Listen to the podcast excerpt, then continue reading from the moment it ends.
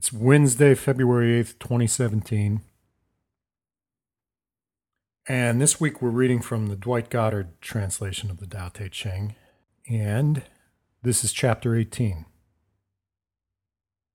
When the great Tao is lost sight of, we still have the idea of benevolence and righteousness. Prudence and wisdom come to mind when we see great hypocrisy.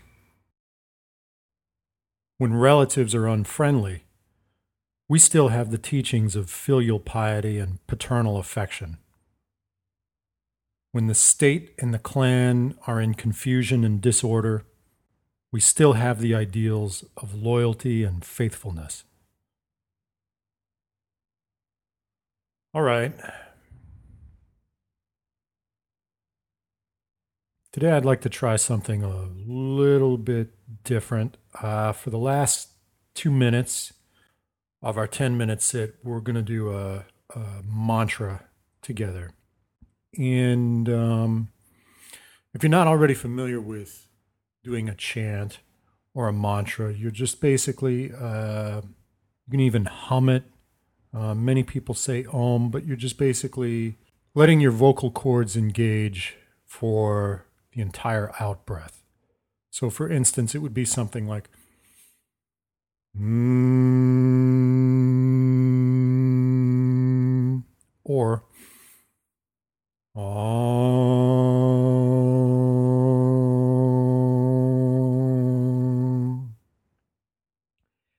And uh, the idea behind this is, um, as far as I know, to to allow yourself to become more present and free of thought. And the, the vocalization sort of helps with that.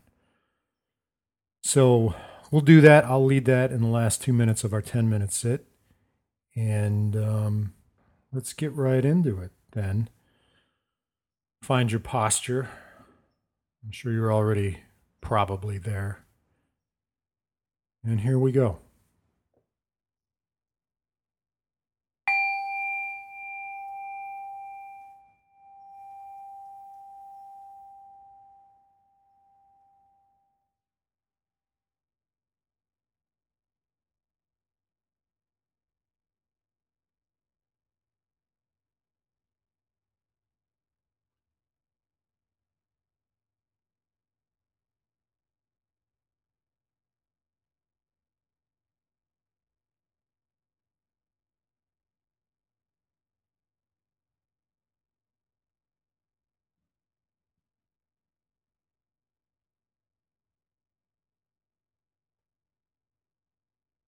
Let the breath come from your belly now.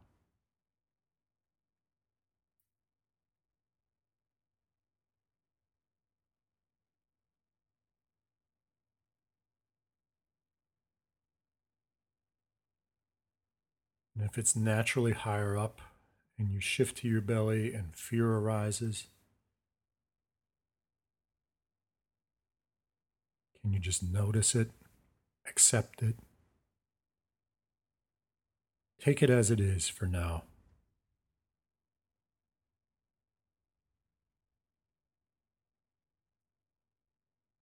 And see if possible if you can bring that fear, if it's there, a little bit of love.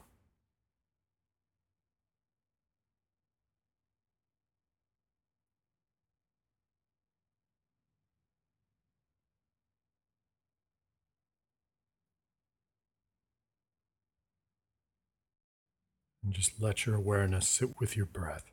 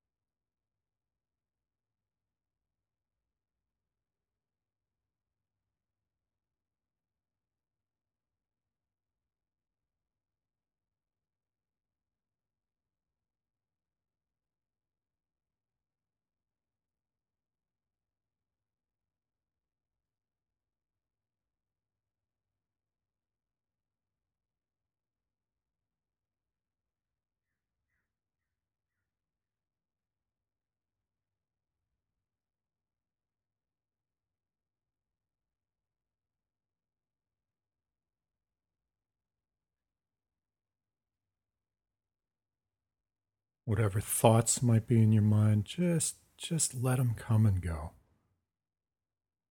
Just let them come and go.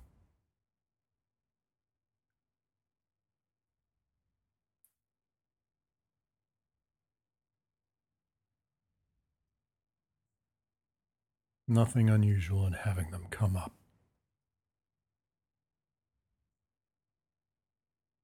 But they're just thoughts.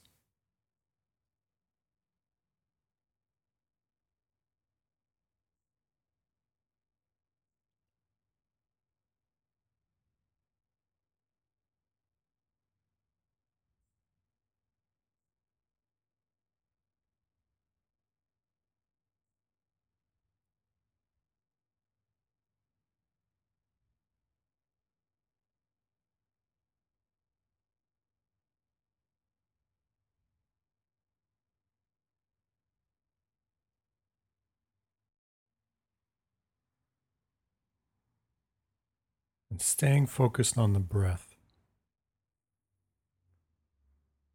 See now if you can connect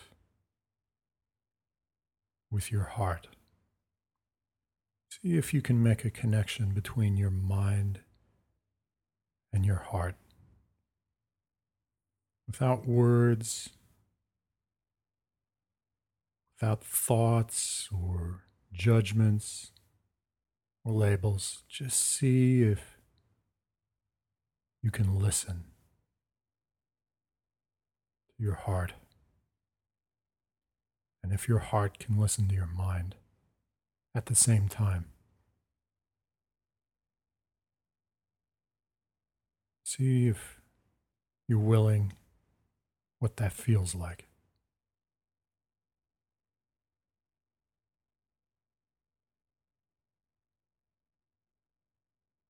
And keep your awareness on your breath, too.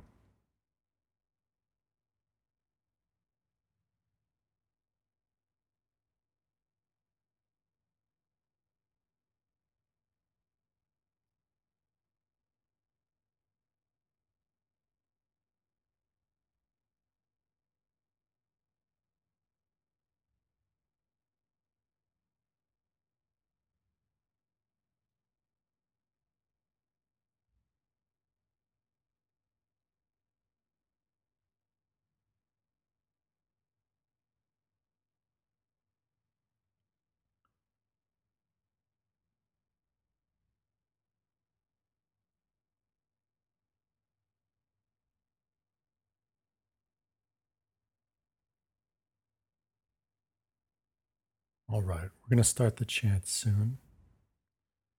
Sit nice and upright now.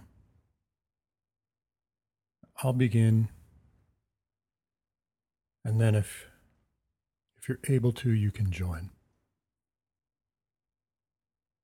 Mm.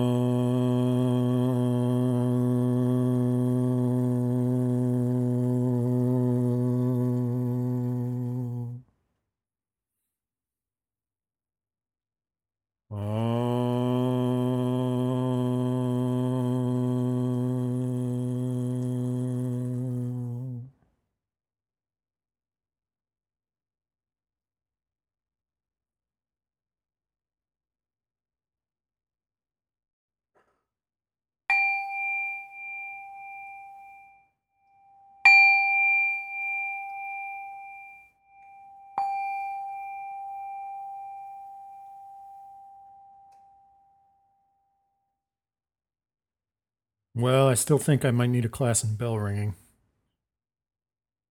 But uh, I'll get to it. I'll get to it.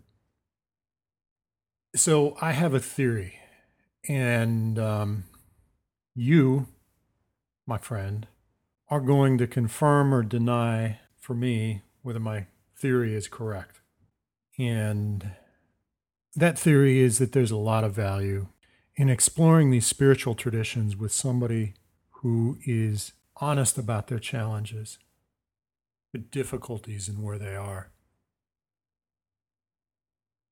I've I have alluded to that a number of times already when I've talked about um, spiritual leaders who really fucking trap themselves by behaving as if they're always enlightened.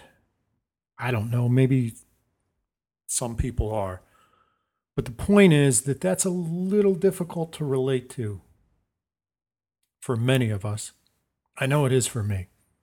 And I'm more compelled by and more interested in the journeys of those of us who are honest about our struggles.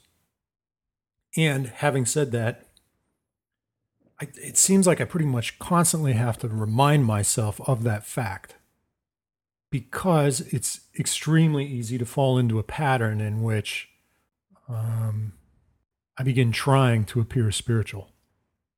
And it's difficult for me to admit that. There's shame around that. Yeah, it's fucking tough out there. uh,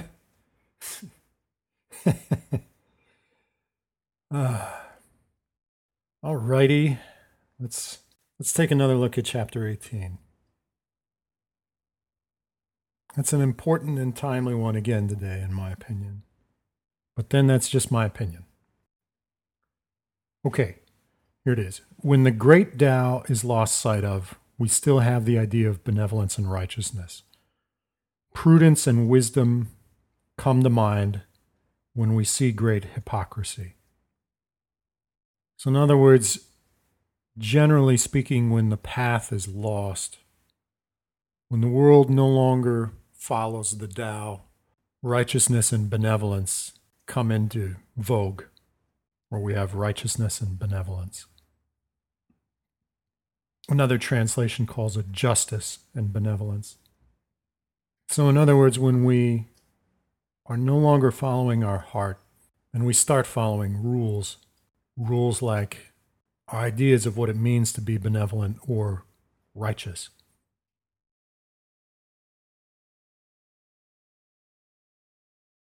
Prudence and wisdom come to mind when we see great hypocrisy. Uh, another translation, the Suzuki translation, says, Prudence and circumspection appear, and we have much hypocrisy, which I think is a little bit more accurate than the Goddard translation in its um, capturing of the original intention. So, in other words, cautiousness and an a lack of willingness to take risks arise and hypocrisy ensues. It can be a little difficult at first to see the connection between cautiousness and hypocrisy. But it's there, isn't it? Just sort of sit with it for a moment. You can recognize the connection.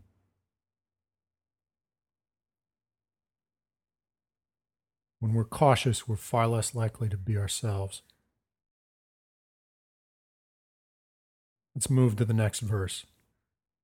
When relatives are unfriendly, we still have the teachings of filial piety and paternal affection. When the state and the clan are in confusion and disorder, we still have the ideas of loyalty and faithfulness.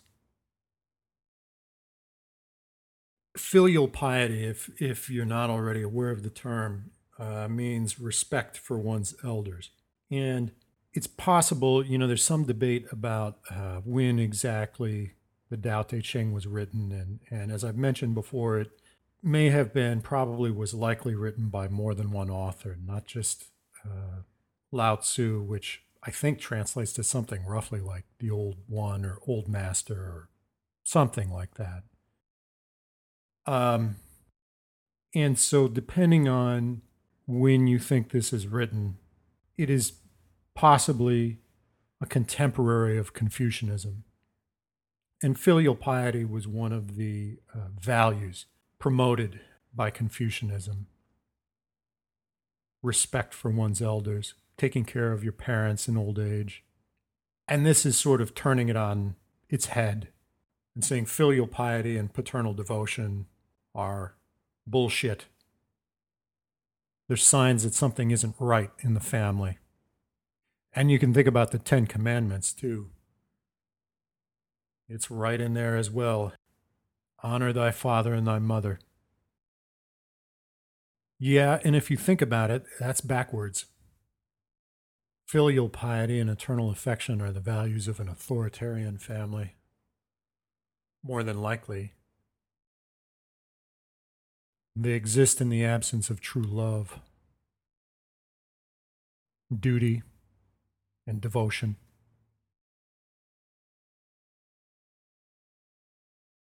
When the state and the clan are in confusion and disorder, we still have the ideals of loyalty and faithfulness, or patriotism.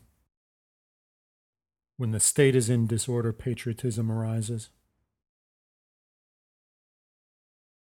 So this chapter is, is social commentary.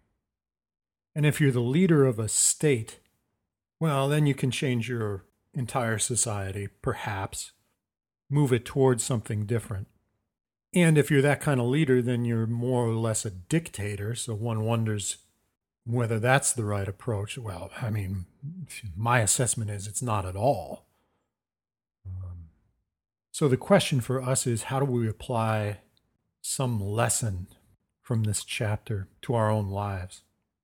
What can we change?